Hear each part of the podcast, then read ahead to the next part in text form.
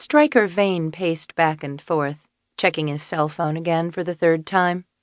The flight was late, and hanging out at the Fairbanks International Airport, where the waiting area consisted of a row of uncomfortable chairs and a view of a taxidermied grizzly bear behind glass, wasn't exactly enjoyable.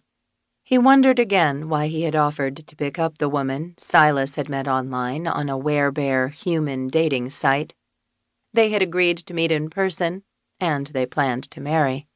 Stryker respected his brother's privacy, but an arranged marriage was not his idea of finding a true mate. He fully expected to know when he met his forever mate, and he hoped to fall in love. He believed in happily ever after and chemistry, whereas his brother was about being practical. How was Silas supposed to know if this woman, Ava from the internet, was really from Wyoming? As far as Stryker knew, you could post anything you wanted as a profile on an internet dating site. His cell phone rang.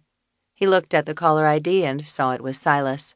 Stryker answered after the second ring. "The flight is late, but I'll call and let you know when I have her in my possession. She's not a secret package being passed around." I was trying to be funny. "You aren't funny." "Whatever." Stryker rolled his eyes. His brother could never take a joke. Fine. He wanted serious, he'd give him serious. "Listen," Silas said. "I've got to, you know. What if she's some wacky stalker type? Did you bother to run a background check on this woman? Just because you've talked to her on Skype doesn't mean much these days. She could have ties to terrorist organizations or something crazy like that. You can never be too careful." "Are you going to listen to me?" Stryker figured he was on a roll, so why stop now? "Or worse yet, are you sure this she-bear didn't give you a false identity?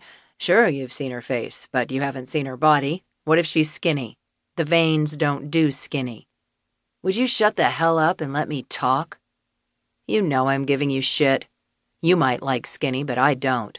But seriously, did you at least run an internet search on her?" "Are you going to let me say anything, or are you going to keep running your mouth?" "Fine. What?" "There's been a slight change." "What do you mean? Did she miss her flight?" His brother's voice didn't sound right, and this was cause for concern. "No, I tried to contact her before she left Jackson Hole, but she had already left." "Okay, so I don't follow. What's the slight change?" "The change is, I found my true mate." Stryker grasped for understanding. No. "You don't mean to tell me you've hooked up with that human on a permanent basis, do you?" "That's exactly what I'm saying." Stryker shook his head in disbelief. "Mom and Dad are going to be pissed." "Well, they're going to have to get used to it, because Blue is going to be a part of our family." "Shit." Stryker couldn't quit shaking his head. "I never thought we'd be one of those families to bring a human into the fold." "Neither did I, but it's done. She is my true mate, and the rest of the family is going to have to accept it. I didn't think it was possible." Silas's words were drowned out by an announcement over the airport PA system. "Alaska Airlines Flight 180 from Seattle is arriving at gate number 4. Passengers can be met on the lower level by carousel number 2. Silas droned on.